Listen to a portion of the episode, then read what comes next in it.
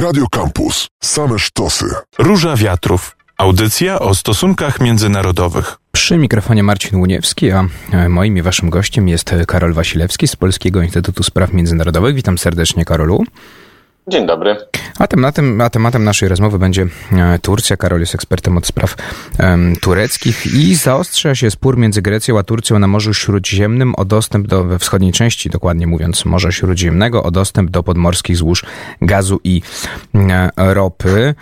E, oba kraje przerzucają się oskarżeniami, oba kraje organizują manewry e, wojskowe, oba kraje sobie grożą, chociaż bardziej Turcja e, tutaj w tej retoryce grożenia e, przoduje.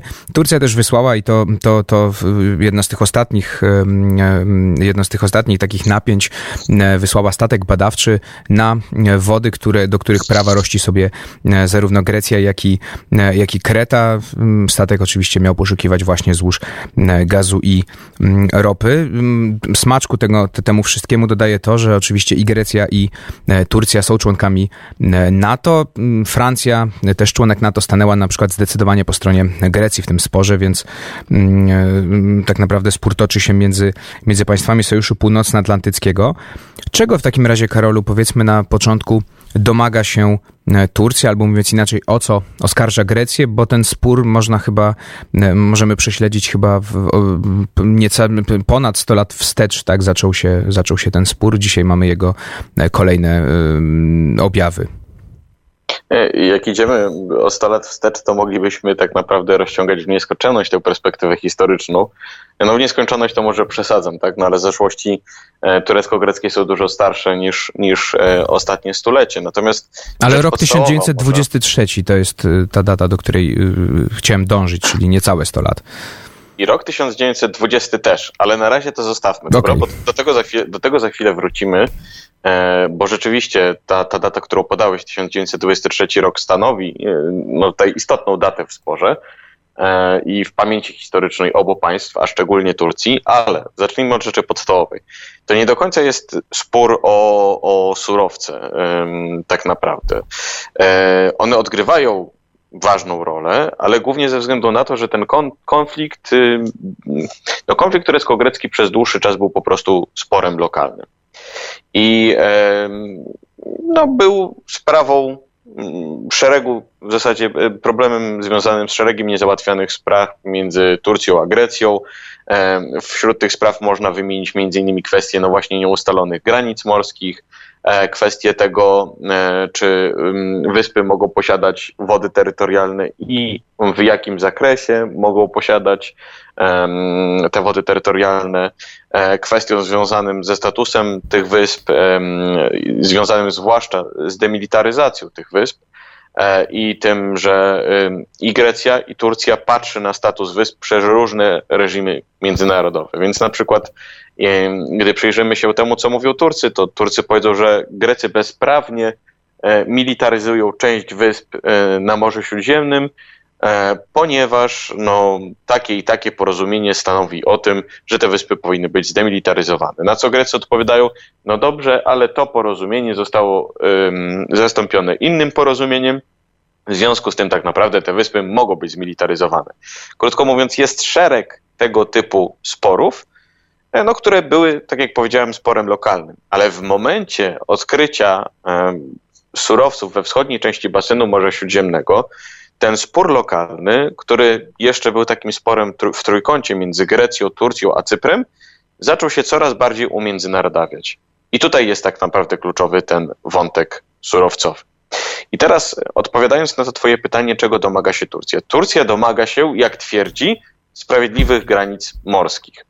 Bo Turcja twierdzi, i to jest właśnie to istotne nawiązanie i do 1920 roku, kiedy podpisano traktat Sewr kończący kończący pierwszą wojnę światową, który tak naprawdę rozbierał na tamtym etapie Imperium Osmańskie, a ta druga data, o której mówiliśmy, to jest 1923 rok, czyli traktat z Lozanny, e, który jest w zasadzie takim traktatem konstytuującym Republikę Turecką w obecnych granicach i między innymi traktatem ustanawiającym e, granicę e, grecko-turecką, między innymi. I Turcy mówią w tym momencie, że Grecy chcą im zrobić powtórkę z Sewr, chcą im, państwu, które ma najdłuższą linię brzegową nad Morzem Śródziemnym we wschodniej części basenu Morza Śródziemnego.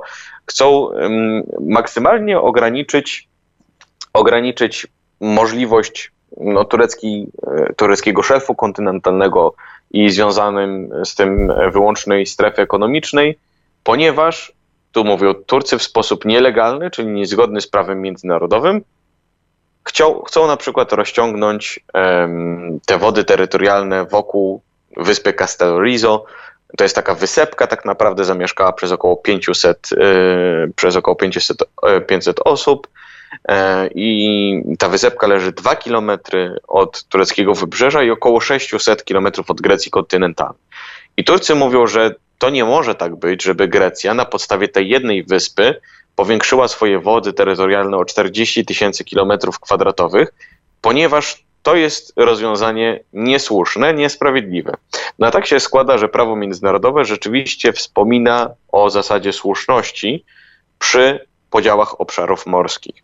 Co więcej, wspomina o tym, że gdy jest sytuacja sporna, e, jeśli chodzi o te obszary morskie, no to rozwiązanie jest jedno, a więc negocjacje.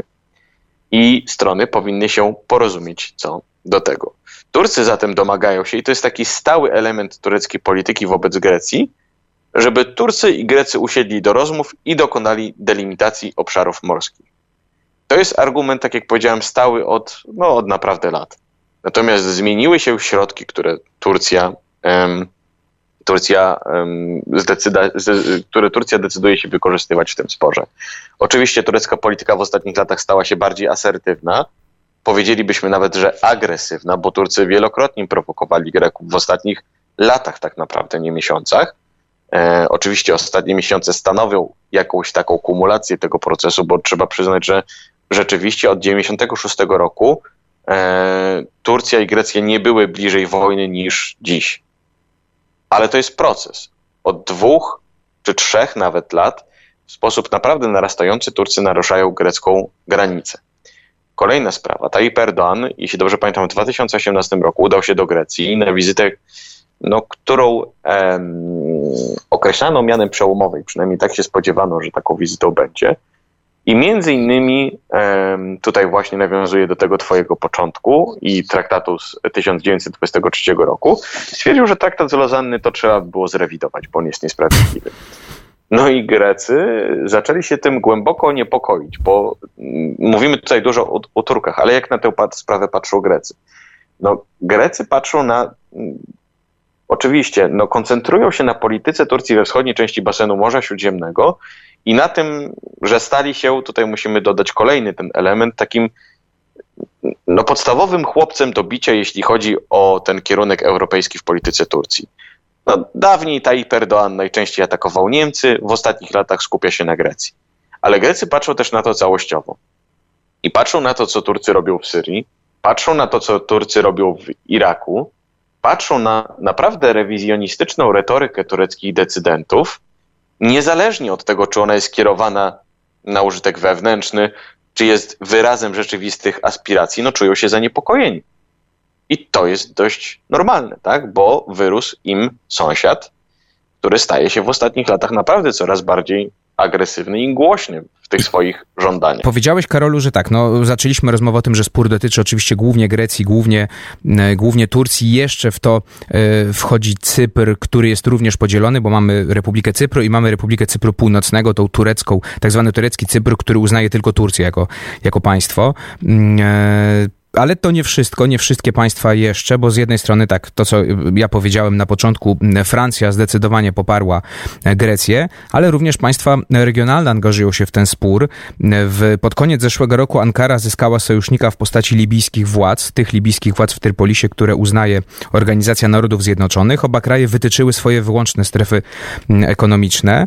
No oczywiście Grecja twierdzi, że niezgodnie z prawem międzynarodowym. No te działania Ateny oprotestowały i podobne porozumienie zawarły z kolei z Egiptem, a w tym wszystkim jeszcze jest Izrael, który również ma chrapkę na te e, złoża faktycznie to się robi spór y, międzynarodowy, prawda?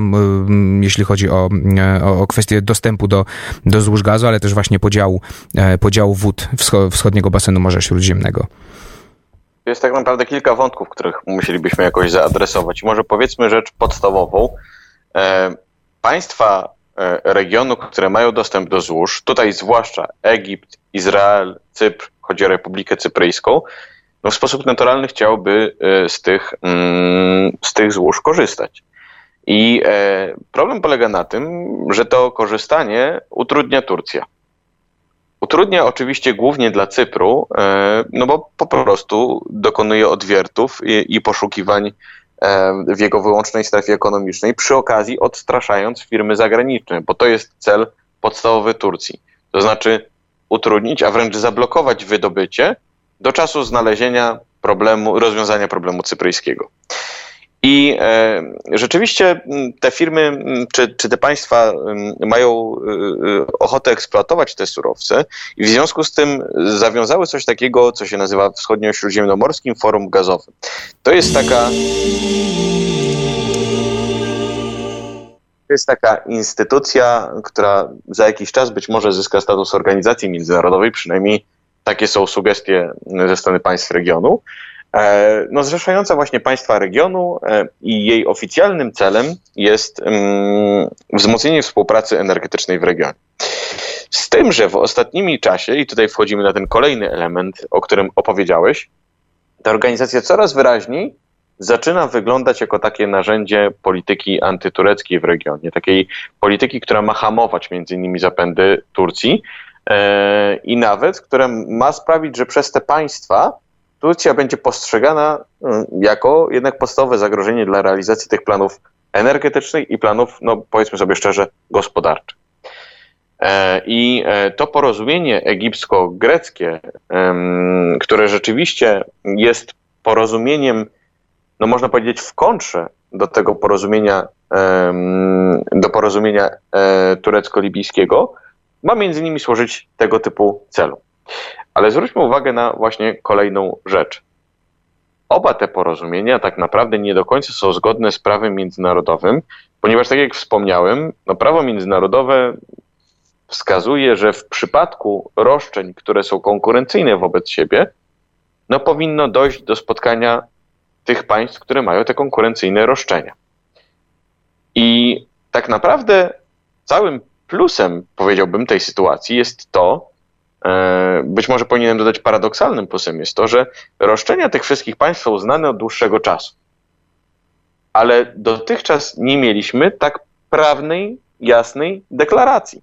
Oczywiście istnieją wątpliwości co do tego, czy na przykład porozumienie turecko-libijskie jest zgodne z prawem, choćby dlatego, że tego porozumienia nie, ratyfikował parlament E, ponieważ wiemy, że w Libii mamy do czynienia z wojną domową i parlament, który przebywa w Tobruku, tego porozumienia nie ratyfikował. I to jest choćby jedna rzecz, która godzi w to porozumienie, nie mówiąc już o granicach morskich między Turcją i Libią.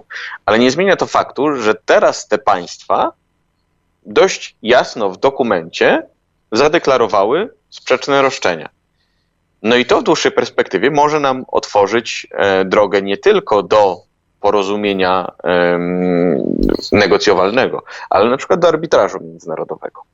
Obecnie raczej te strony chciałyby tego uniknąć, bo umówmy się, arbitraż międzynarodowy nie jest najlepszą formą rozwiązywania problemów dla państw, które są w niego zaangażowane, bo arbitraż międzynarodowy podejmie decyzję niezależnie od tego, jak się państwa dogadają. No ale najpierw musimy oczywiście doprowadzić do tego, żeby te państwa się chciały porozumieć. I tutaj być może jest kluczowa e, zaangażowanie innych aktorów międzynarodowych, e, aktorów takich jak na przykład Unia Europejska. To o Unii za chwilkę powiemy, bo Unia ma 24 i 25 września obradować właśnie o, o sytuacji na Morzu Śródziemnym, we wschodniej części Morza Śródziemnego. A na ile, Karolu, tutaj chodzi faktycznie o interesy gospodarcze? No, Erdoğan mówi tak, że nie da się, Turcja nie pozwoli się odepchnąć od, od, od tych potencjalnie bogatych złóż gazu i ropy. A na ile tutaj y, chodzi, podobnie jak w przypadku na przykład Hagi Sofii, o której też rozmawialiśmy na antenie Radio Campus, Erdoğan używa mm, tej ostrej retoryki, tych gruźb na użytek wewnętrzny, żeby mobilizować swój elektorat. Tu w tym wypadku może mniej ten muzułmański, bardziej ten, ten nacjonalistyczny. No dodajmy, turecka marynarka zaczęła składać taki honorowy salut Barbarossie, temu słynnemu piratowi. Erdogan też o nim wspomina, który kiedyś terroryzował cały basen Morza Śródziemnego, więc właśnie ten, ta kwestia nacjonalizmu, czy takiej dumy też z przeszłości się e, pojawia. Więc właśnie, na ile to jest wymierzone, na ile to jest faktycznie kwestia e, gospodarcza, tak, czy eksploatacji tych złóż, a na ile to jest kwestia e, taka wewnątrznarodowa turecka i gra kolejna Erdoana, żeby podbudować swój wizerunek. Bez wątpienia polityka wewnętrzna jest tutaj bardzo istotnym elementem. No Tayyip Erdoğan traci w sondażach, traci głównie dlatego, że no, nie dostarcza fruktów ekonomicznych, a z reżimami autorytarnymi to z reguły tak jest, że jeśli nie, nie dostarczają fruktów gospodarczych, to muszą dostarczać w innym wymiarze. W poczuciu własnej godności, dumy narodowej i tak dalej. I to bez wątpienia jest obliczone na utrzymanie tego, tego elektoratu w mobilizacji, e, ale, i, ale wydaje mi się bardzo ważne, nie sprowadzałbym tego wszystkiego do polityki Tayyipa Erdoana. E, I teraz może w ten sposób. No, jest taka tendencja, nawet przez niektórych badaczy tureckich mieszkających e, na zachodzie, nazwana jako reductio ad Erdoanum, czyli żeby sprowadzać wszystko do Tayyipa Erdoana. E, I ci badacze mówią, że to nie jest najlepszy pomysł. Ja co do zasady się z tym zgadzam, ale dlaczego mówię co do zasady? Bo wydaje mi się, że Tayyip Erdoğan jest tutaj ważny jako czynnik głównie stylu polityki. Czyli to wszystko, o czym mówimy, to, że Tayyip Erdoğan potrzebuje mobilizować elektorat, to, że ma taki styl mm, momentami nawet mafijnego bossa, jeśli chodzi o uprawianie polityki zagranicznej czy retorykę e, w wymiarze zewnętrznym. E, I to, że rzeczywiście ma tendencję do podejmowania ryzykownych działań. To trzeba uwzględniać jako coś, co zaostrza ten spór. Ale Zachęcałbym jednak do tego, e, żeby mieć z tyłu głowy mm, takie założenie, że gdyby ktokolwiek inny był liderem Turcji, postępowałby podobnie, jeśli chodzi o delimitację obszarów morskich we wschodniej części basenu Morza Śródziemnego. To jest po prostu dla Turków zbyt duże. No i trzeba przyznać, trochę w tym sporze racji jednak mają, jeśli chodzi o, o, o maksymalistyczną wersję greckich dążeń. E, więc e, nie spodziewałbym się, żeby ktokolwiek inny mógł tutaj odpuścić. Być może styl byłby inny, ale treść tej polityki, jej cele byłyby takie same. Więc trzeba połączyć to w analizie, tak? Te czynniki wewnętrzne i to, że gdyby nie Tayyip Erdoğan, ta polityka wyglądałaby pewnie łagodniej. Być może Turcja nie dopuściłaby do takiej, do, do, do takiej izolacji, bo powiedzmy sobie szczerze, to jest główny problem Turcji w tym momencie, to, że Turcja doprowadziła swoją tą polityką prężenia mózgów do tego, że jest w zasadzie samotna w tym sporze.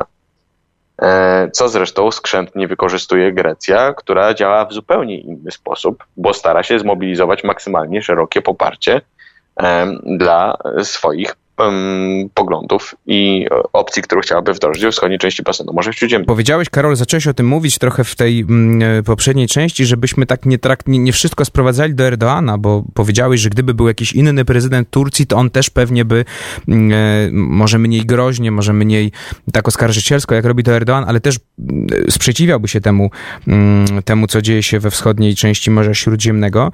I trochę w takim tonie też e, pisze Deutsche Welle, które przypomina, że Grecja, Cypr oraz Izrael podpisały porozumienie w celu budowy podmorskiego gazociągu, który e, no, ma omijać Turcję. Ponadto e, te kraje, plus jeszcze Egipt, Włochy i Jordania rozmawiają o wykorzystaniu zasobów gazowych Morza Śródziemnego. To jest ta platforma, o której też wspomniałeś, e, polityczna. I jak zauważa Deutsche Welle, Ankara w tych rozmowach y, została pominięta i tak naprawdę no, ma, prawo, ma prawo czuć się, czuć się izolowana czy przyparta do muru i że najlepszym wyjściem w takim wypadku, twierdzi Deutsche Welle, byłby chociażby y, skarga do Trybunału mm, w Hadze. Zgadzasz się z tym, że Turcja, żebyśmy nie robili z Turcji takiego chłopca do bicia, chociaż mówię, no Erdoğan wielokrotnie y, sam zaogniał sytuację w, w, regionie, jeśli chodzi o kontakty z Turcją, czy z Unią Europejską szerzej, no ale czy faktycznie Turcja może się czuć, y, może się czuć przyparta do muru przez y, państwa regionu? To są jakby dwa wątki tego twojego pytania. Pierwsze jest taki, czy może czuć się przyparta do, do muru? Odpowiedź jest bardzo prosta. Tak, może. E, tylko mm, trudniejsza jest odpowiedź, czy, czy może bardziej złożona jest odpowiedź na to, czy, czy zgadzam się z tym, żebyśmy nie traktowali Turcji jak chłopca do bicia. No, trzeba zauważyć jednak, że bez wątpienia to Turcja jest sama sobie winna, jeśli chodzi o sytuację w polityce zagranicznej. To Turcja przez prowadzenie swojej polityki agresywnej w regionie, to co Turcy nazywają asertywną, przez y, rozpoczynanie coraz to nowych konfliktów z wszystkimi z tych państw, no wytrąciła sobie możliwości współpracy i w regionie, a za chwilę szerzej. Do tego za chwilę wrócę. Rzecz podstawowa. E, to e, projekt energetyczny, o którym mówisz, e, czyli gazociąg wschodnio-śródziemnomorski, czyli gazociąg, który miałby iść z Izraela przez Cypr, przez Grecję aż do Włoch, jest gazociągiem, którego zaistnienie w tym momencie trudno sobie wyobrazić, bo byłaby to bardzo skomplikowana inwestycja. Byłby to najgłębiej położony gazociąg z dotychczas istniejących i najdłuższy. I wielu ekspertów do spraw energetycznych mówi, to się raczej nie uda, zwłaszcza przy tych cenach surowców. Jest rozwiązanie bardzo proste. Mm, puścić rurę przez Turcję, które byłoby rozwiązaniem bardziej ekonomicznym i w zasadzie o tym rozwiązaniu mówi się od 10 lat, czyli od momentu, kiedy te surowce ze wschodniej części basenu Morza Śródziemnego stały się no tak szeroko omawiane w polityce. Tylko, no znowuż, y, to Turcja doprowadziła do tego, że ma złe relacje z Izraelem, e, ma złe relacje z Grecją. Być może w przypadku Cypru jest tutaj rola najmniej zawiniona, wbrew pozorom, bo e, w 2017 roku, kiedy na wyspie obie strony negocjowały porozumienie po raz kolejny, e, jeśli wierzyć, i to podkreślę, jeśli wierzyć prasie i tym razem zachodniej prasie, to Turcja była stroną, która była gotowa iść na bardzo dalekie ustępstwa, a Grecy cypryjscy nie. Więc być może w przypadku Cypru e, najmniejsza jest, jest ta wina, ale nie zmienia to faktu, że to turecka polityka doprowadziła do tej izolacji. E, I dlaczego to tak podkreślam? Bo to jest bardzo duża niespójność, zwłaszcza widoczna u, u Turków. W, jeśli przyjrzymy się tym wszystkim komentarzom pisanym przez media prorządowe, czy aktywności na Twitterze analityków prorządowych, oni bardzo często odmawiają Turcji sprawczości. To znaczy, z jednej strony podkreślają, że, podkreślają, że Turcja chce być mocarstwem i że w ogóle może doprowadzić do wszystkiego, do czego tylko chce na arenie międzynarodowej, z drugiej strony szafują ciągle argumentami, że Zachód w coś Turcję wpycha. Państwa regionów coś w Turcję wpycha, wpychają. Otóż nie. Podstawowym problemem jest to, że to Turcja sama podstawiła się e, w tego typu sytuacji. I teraz nawiązując do drugiej części tego twojego pytania, jak ten problem można rozwiązać i czy arbitraż byłby do tego dobrą Właśnie, to ja już cię dopytam, krótko bym tylko prosił o odpowiedź, bo Unia Europejska, tak jak powiedziałem, ma się spotkać 24-25 września, ma rozmawiać. Czy to Unia może być tą platformą, czy to NATO może być tą platformą, skoro oba państwa, zaangażowane główne państwa są członkami NATO, czy może właśnie arbitraż, y, sąd w Hadze na przykład? Czy w ogóle może nie ma rozwiązania i spór będzie się tlił? Nie no, rozwiązanie albo będzie negocjowalne, albo prędzej czy później dojdzie do jakiejś wojny, tak? No, mówmy się, że, że w ten sposób musi to tak wyglądać. No, jakby on nie będzie się tlił przez, w nieskończoność. E, Unia Europejska e, jest zdecydowanie stroną, która może być w tym sporze tylko nie mediatorem. To jest w ogóle moim zdaniem ogromny błąd, że my mówimy, że Unia Europejska może być tutaj mediatorem. Nie ma takiej możliwości, żeby Unia była mediatorem, choćby dlatego, że w spór są bezpośrednio zaangażowani jej członkowie ale Unia Europejska może być stroną, która e, no, przyspieszy porozumienie, czy mm, zapewni platformę do tego, żeby strony się porozumiały. Nie wiem, czy po polsku istnieje to słowo facilitator, tak? To jest facilitator po prostu z angielskiego. Yy, przepraszam, jakoś tak nie przychodzi mi do głowy polski odpowiednik, ale chodzi o rozgraniczenie tych dwóch ról. Jeśli mówimy o geopolitycznej Europie, tak? Tak jak są ambicje ze strony nowej Komisji Europejskiej, czyli o Unii Europejskiej, która musi być zdolna do rozwiązywania problemów, e, no między innymi w swoim sąsiedztwie, ale do konkurowania z innymi globalnymi mocarstwami, to to jest właśnie przestrzeń, na którą Unia Europejska powinna zapanować. I być może rzeczywiście przyczyni się do tego już najbliższe spotkanie pod koniec września. Tylko problem polega na tym, że nie jestem ciągle pewien, czy w gronie państw europejskich będzie tak duża zgoda e, na wypracowanie tego nowego modelu relacji z Turcją, e, żeby to się wszystko udało. A chciałbym tu podkreślić rzecz podstawową. Unia Europejska nie rozwiąże tego problemu, jeśli nie będzie miała tego, tak jak powiedziałem, nowego modelu relacji z Turcją, w ramach którego z jednej strony przedstawi Turcji ofertę współpracy atrakcyjną i dla siebie, i dla Turcji, która skłoni Turcję do zmiany polityki, ale z drugiej strony bardzo wyraźnie wyznaczy Turcji granice, po przekroczeniu których będzie w stanie nałożyć na nią sankcje. I mówimy tutaj o poważnych sankcjach, no nie o sankcjach dyskutowanych w tym momencie, czyli na przykład sankcje na firmy, które poszukują surowców u wybrzeży Cypru. Karol Wasilewski, musimy Karolu kończyć. Karol tak Wasilewski, Polski Instytut Spraw Międzynarodowych był moim i waszym gościem. Bardzo dziękuję Karolu za dziękuję. rozmowę. To była Róża Wiatrów, ja się nazywam Marcin Łuniewski. Słyszymy się oczywiście w środę za tydzień. Gdybyście nie zdążyli audycji posłuchać albo włączyli się w, w jej trakcie, to na Spotify'u e, Róży Wiatrów będzie podcast z tej audycji, tak jak i wszystkich poprzednich audycji, więc zapraszam chętnie do słuchania. Radio Campus. Same sztosy.